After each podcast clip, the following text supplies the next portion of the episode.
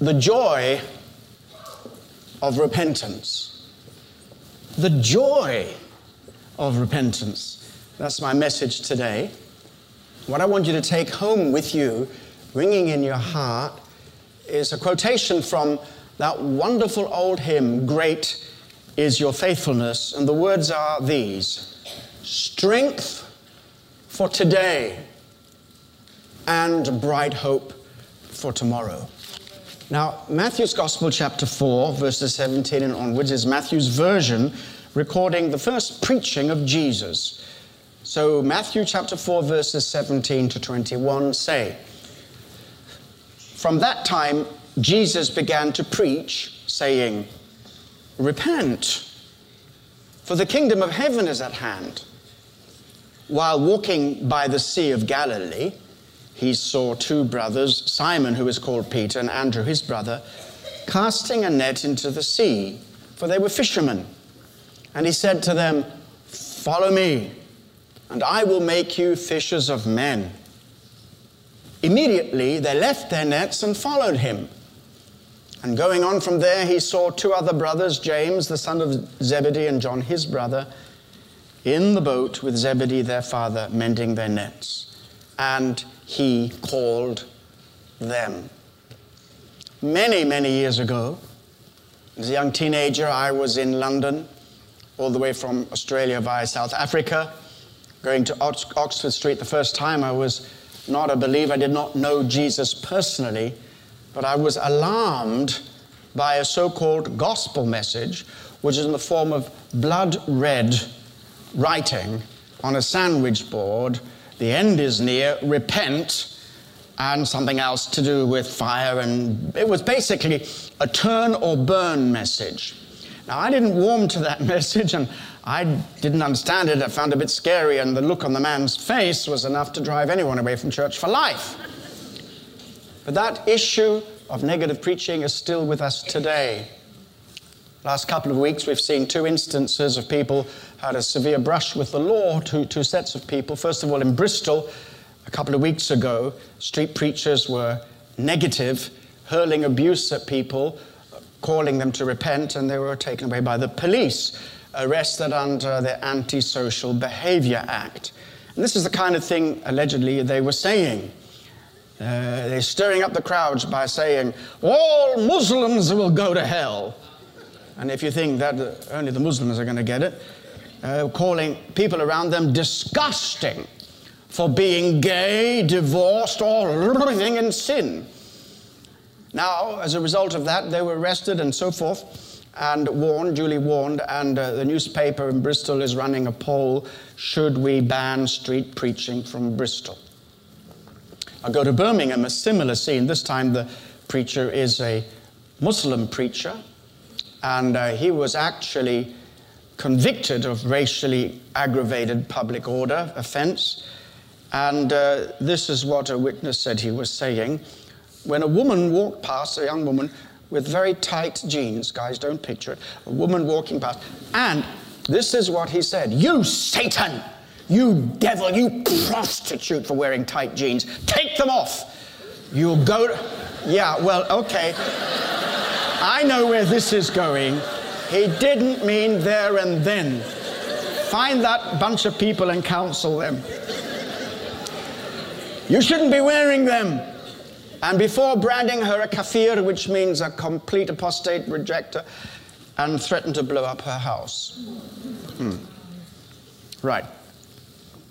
So the police, and I got this on from the police website, saying, went on to say, look, you know, this person was convicted going on to say we have freedom of speech and that people can say different things and come up with things everybody agrees with. However, when you start using words which are likely to cause harassment, alarm, or distress, or cause a breach of the peace, then we will investigate and take the appropriate action. Now, there are two sides of this of course, freedom of speech and wisdom. And uh, we need to stand with street preachers. We have many street preachers. None of them would ever do anything like that. And it's important also not to be scared and, and, and be intimidated. We must stand up for our faith, but we must do so in wisdom. One thing that I know is that you cannot effectively evangelize those whom you despise and antagonize. It's just not possible. The gospel carries its own offense. We don't need to add unnecessary human offense to the offense that it already carries. Therefore, all preachers of the gospel requires a loving and gracious spirit when we share it. And that's a bit of a background to this negative image of repentance. People who do so or call people to repent harshly and unloving way, judgmentally. People who seem to want to propagate a killjoy religion. Often, this kind of preaching calls for external moralistic response based on rules, many of which are man made anyway and not really the Word of God. Shape up, conform to this set of behaviors, do this, don't do that, or else God will get you, and if He doesn't, we sure will. Now, either this will drive us away from God, and that happens, or if people respond to it, they'll do so out of fear, guilt, external pressure or the desire just to conform to external standards and not really about pleasing God, finding out what He is really asking or saying. This kind of negative approach to repentance is life denying. It's not life affirming. And it's really not life changing. Maybe it fixes some things on the outside, but it doesn't touch the heart, the inner you. And more than that, none of what we have seen, what I've just described, comes anywhere close, nowhere near what Jesus meant when he said, The time is fulfilled, the kingdom of heaven is at hand. Repent and believe the good news. Repentance is about removing those things that get in the way of God, that block you from receiving the good things of God. I know a family right now that is involved in tremendous upheaval in the home. They are having their kitchen renovated. Now, when I say reven- renovated, it's, it's, a completely wrong word because it's not fixing a tap here, putting a light fixture there, or, or changing the sink. It is a total new kitchen. Now, anybody, you don't have to be a builder to know that if you're going to put a new kitchen in, you've got to rip the old kitchen out. And that was a very violent and radical act. They literally gutted the whole kitchen, pulled everything out, massive upheaval, inconvenient. Imagine trying to live for several weeks or whatever without running hot water anywhere to cook, anywhere to wash your dishes. And yet, even though it's that incredible upheaval, very inconvenient, gutting the whole kitchen, there is purpose because there's a vision. God has a vision and a purpose for you, and the only way is to get rid of the old so He can bring in the new. And at times it can feel so radical and painful that you feel gutted. And the truth is, anybody who's honest today and open about this will say there have been times in their life when God has asked them to do something and to part with something which is very clearly sin, but when that happens, we feel gutted and we feel, God, how am I going to live without this? Is it, is it going to be possible? And God says, Yes, I'm doing it for a purpose. That is the joy of repentance. There is a vision that God has for your life, not just what you should be, and not just what you could be, but what you are going to be. He gives you strength for today and bright hope for tomorrow.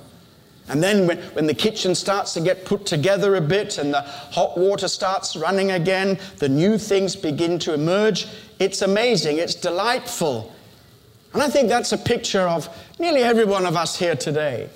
We're in the process of having our lives completely transformed by Jesus and that we see all things are gone and, and we feel vacant and at times and in, inconvenienced by this. But as the new things emerge, we say, I'm so glad that I turned my heart towards Jesus to receive the good things of God.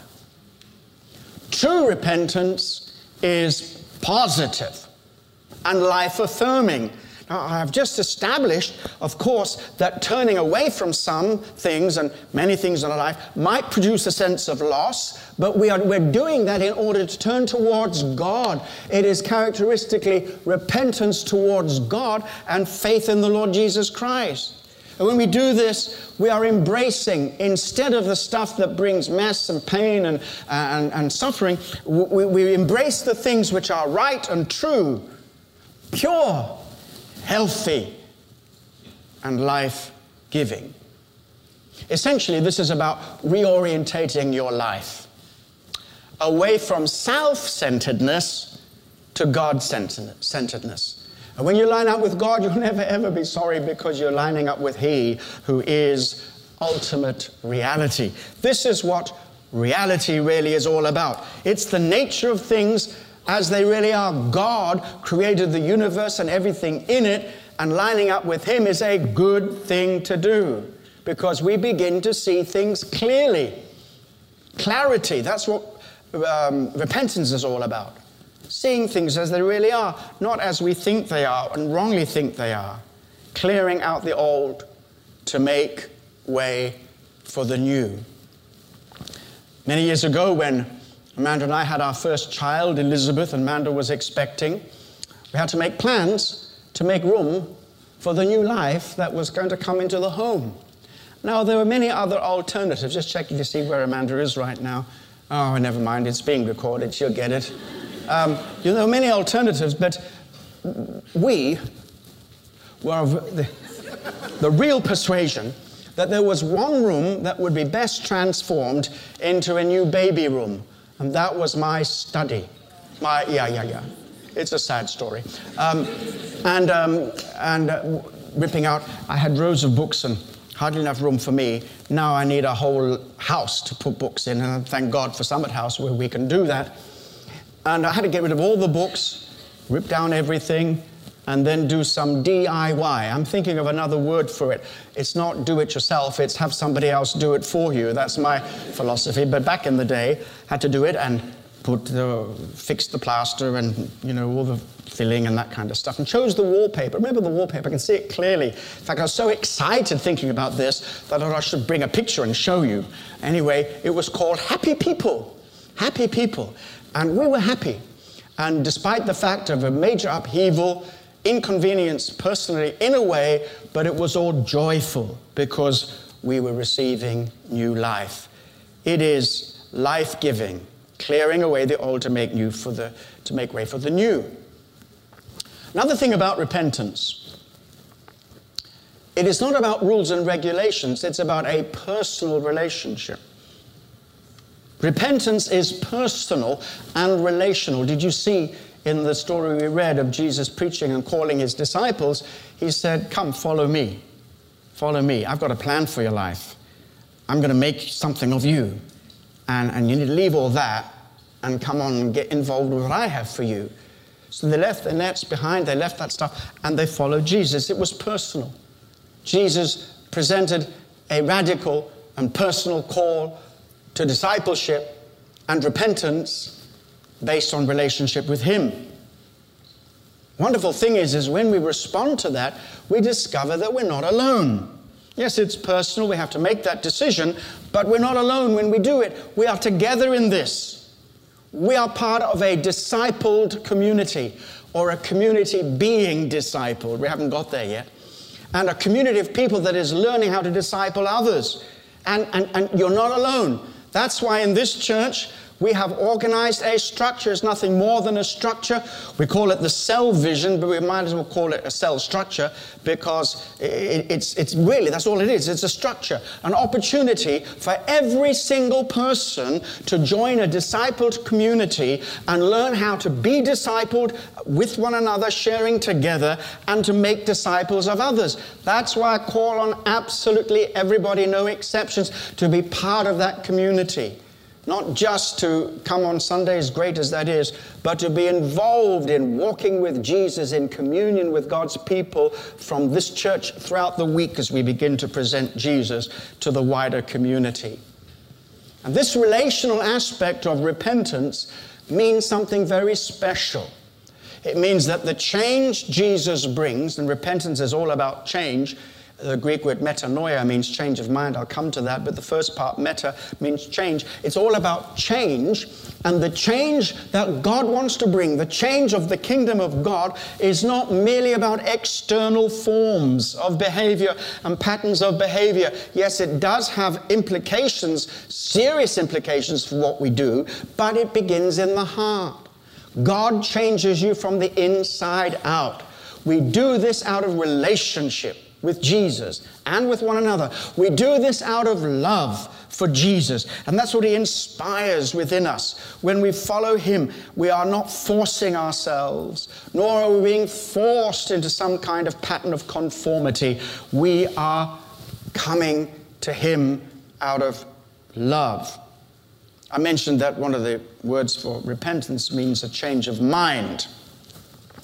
And uh, yeah, of course, it involves what you think You've got to change what you think. But the word mind isn't, doesn't just mean those, those conscious cognitive processes of the brain. Mind in the Bible really is another word for the totality of your inner being. It's everything that's inside you, rather like the word heart. It is a change of heart and mind that leads to a radical turnabout of life, and it's continuous. If we said we're turning away from self centeredness to God centeredness, there isn't a day that goes by on God's earth when every single one of us need to do that. This isn't a done deal of the past, it's something that we walk in. We walk in repentance. And when we do that, we discover something absolutely wonderful. Not only is this relationship, it is about reconciled relationship. Yes, it can come from brokenness. I'm not talking about self hatred or self loathing, but a brokenness when we recognize that there's nothing within us that can actually change in such a way as to make us personally acceptable to God. God mends that kind of brokenness and invites us into an empowered, intimate relationship with Him, which brings real reconciliation when I was a boy in Africa and Australia, I often felt the effects of a very disciplinarian father who would deal with me very physically in terms of discipline. Times have changed, uh, wouldn't be allowed today, so be aware of that. You've got to use better methods than these. And I, but I'm not criticizing the methodology because I remember something else. What I take away from those unjust and sometimes undeserved um, attacks, physical attacks, what I take from that is what happened afterwards, and this was the redeeming feature. I didn't realize that I thought about this, how much that has shaped my life, the positive side of this. What he would do afterwards, whether he felt guilty or wanted to kind of mend, make things up, but mend, mend things. But I sensed something far more sincere in him than that. He would always sit me down afterwards, assuming I could sit down, and, uh, and he'd hug me, and we would reconcile. That's what I remember. I remember the warmth of genuine hearted reconciliation. And it shaped my life because you know, over the years, as I look back, I am particularly committed to building reconciliation between people. And my own life, if there's been some stuff that's gone on between me and some other person, and, and we're at loggerheads and it happens, I'm always, always want that we reconcile. And that being together in reconciled relationship is sweet. Very sweet. But imagine what that's like with God. We don't breed bitterness, we don't breed rejection, we don't run from Him. We run towards Him, and He runs towards us.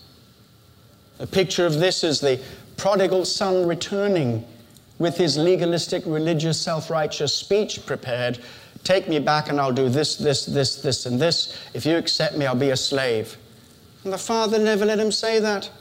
He said, My son, which was lost, is found. Come rejoice with me, and embraced him. And I believe that's where true repentance was found and is found in the reconciling, loving arms of our Heavenly Father who says, Son, daughter, I love you. Now, there is a standard to follow, there's no doubt about that. I'm not saying that we don't have to search the scriptures and look at them and find out what God's will is and obey His will, and sometimes do that no matter how we feel about it. That's important. But real, reconciled relationship that is birthed out of repentance goes far deeper. There is a standard, and His name is Jesus. He is the standard and, and, and, and it's more than Jesus outside directing us and leading us and guiding us. It is Jesus inside by the Holy Spirit. So it's more than a model to follow, it's a life to be lived. The very presence of the life of Christ in us. Galatians 2, verse 20, one of my favorite verses in the Bible says, I have been crucified with Christ. It is no longer I who live, but Christ who lives in me. And the life I now live in the flesh, in the body, I live by faith in the Son of God who loved me and gave himself for me. That is the amazing, attractional, drawing, enticing power of the love of Jesus.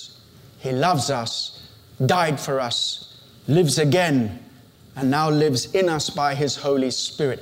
And because of that, we are enabled. He gives us strength for today, which yields bright hope and fruit for tomorrow. Repentance is fruitful, it's productive, and they are the fruits of life. We used to sing a song, and I'm still sure it's sung uh, different places. There is no peace, no joy, no thrill like walking in His will. For me to live is Christ, and to die is gain. Have you ever experienced the truth of that?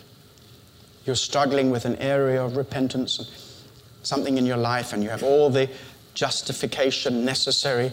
God understands He's unfair, He shouldn't do this. Either God is very fair and He will see my point of view, let me get away with it, or God is unfair and He's withholding something wonderful from me and He's just, he's just a party pooper and all that kind of stuff. But when you finally yield, there is this tremendous sense of peace. It's fruit, tremendous sense of joy, joy of repentance. God wants to give you that today. And this fruit bearing analogy is really drawing pictures of the spiritual life from the natural life. Paul encourages us to do this in Galatians 6, verse, verses 7 and 8. This is a passage which is written in the context of giving, sowing financial seed. Basically, is saying, use your money on good stuff, God stuff. You, you invest in something which is fleshly and corrupt, corruptible, you're just going to reap that stuff back in your life. But he says if you sow financially into the good things of God, you will reap good stuff. But it's not just a pattern for giving and receiving, in terms of finance, it is a general principle. It is a principle that runs right across the board. And here it is Galatians 6, 7, and 8. Do not be deceived. God is not mocked. With all God's love and grace and mercy, this principle applies. Whatever you sow, you reap. Okay? You're not going to get away with it, God says. Do not be deceived. God is not mocked. For whatever one sows, that will he also reap. For the one who sows to his own flesh, will reap from the flesh corruption. This is somebody that is sowing seeds of self indulgence, gratification, following all desires without any sense of, of uh, self correction or help from God to put it aside. But the one who sows to the Spirit will from the Spirit reap eternal life.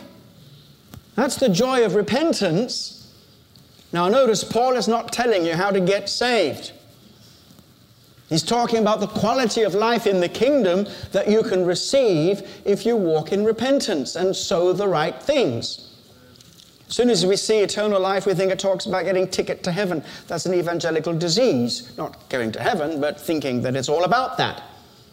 And uh, if, if this was about going to heaven, it really means you better give more, otherwise you won't get to heaven. And that's not at all what the gospel says. What this is saying is, having received the gift of eternal life, as you walk in that, make more and more room for God, you will enter deeper and deeper into the abundance of the eternal life that you already have. That's the joy of repentance.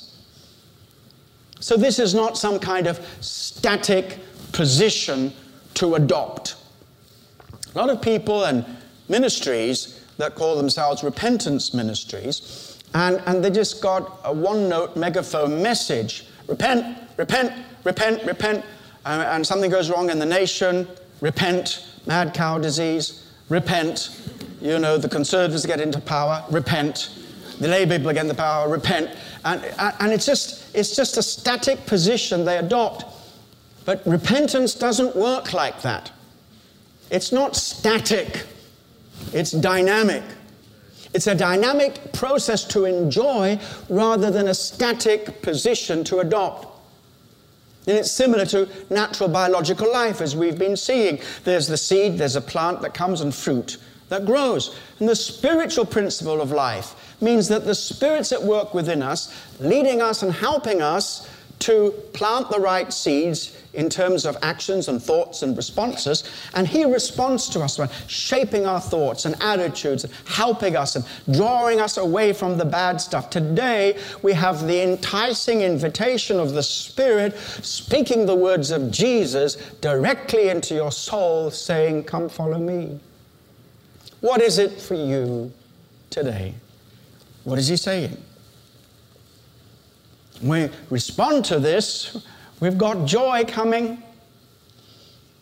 In the area of fruitfulness, God says in the kingdom spiritually, there's no barrenness for those who walk in repentance. No process of life is going to be aborted. There's going to be no stillbirth at the end of the process. All of this, these analogies from human reproduction are extremely painful in the natural. People who want children and seem not to be able to have them. Heart goes out to you. We pray for you. May God make you fruitful. People who've experienced abortion, either by choice or, or by some natural process which has happened, and either way, it's devastating. A heart goes out to you. know of a couple who carried a child the woman to not, not to full term, but just a couple of weeks short of when the fetus is defined under the laws of that day as being viable and a human being. Up till then, there's no recognition in law. Something went terribly wrong. The family lost the child, but the child died before it was delivered before she was delivered. And because the, the stillbirth happened just a few weeks outside of that age of viability or whatever it is called, that precious little life that was never saw the light of day was simply flushed down the hospital sluices. No funeral. It was as if it never happened. Now, these human tragedies of barrenness, abortive processes, stillbirths are desperate. And heart goes out to every single person who is part of that. I mention it partly to bless you and minister to you and bring God's healing to you at the natural level, but my real motivation is to say something which is 100% good news. As you walk in repentance, God promises, spiritually speaking, no barrenness, no abortion, and no stillbirth in spiritual matters. Walking with God or not walking with God. Some of those other things, it, happens to all kinds of people. This is no guarantee that nothing bad's going to happen to me. But what God is saying, I have plans for you where, where spiritually it's all about fruitfulness, it's all about life.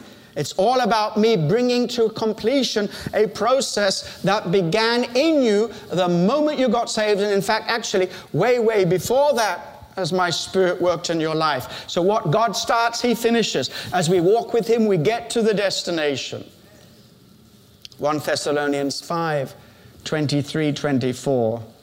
Again, some of my most favorite verses in the Bible. Now may the God of peace himself sanctify you completely, and may your whole spirit and soul and body be kept blameless at the coming of our Lord Jesus Christ. And here's the punchline he who calls you is faithful. He will surely do it.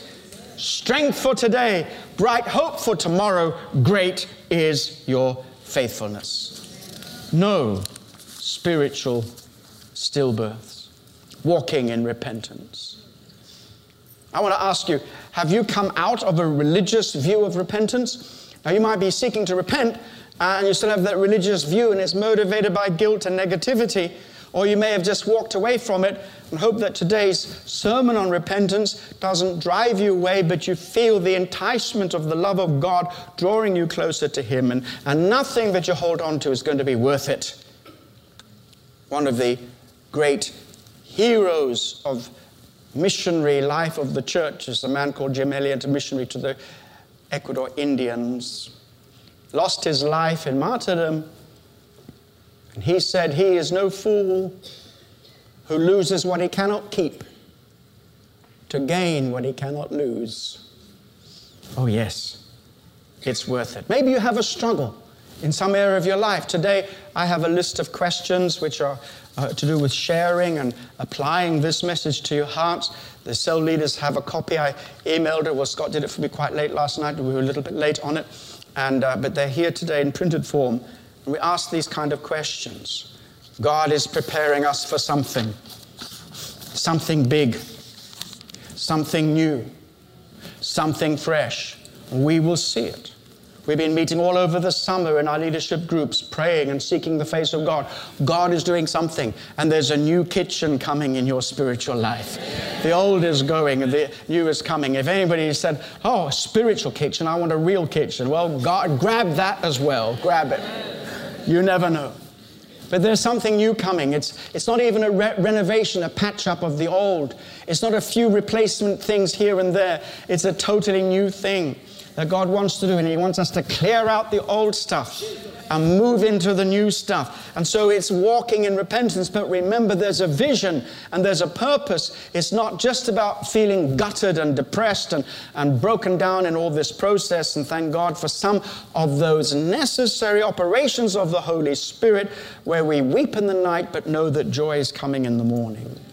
How have you overcome this in your life? What are you struggling with right now? How is it, or how much do you long for a closer relationship with Jesus through repentance? And we know that as we go out into this week and we are challenged and tested and stuff goes wrong, the great joy of repentance is knowing we can come back to Him and say, God, I blew it. But nevertheless, I'm sticking with this.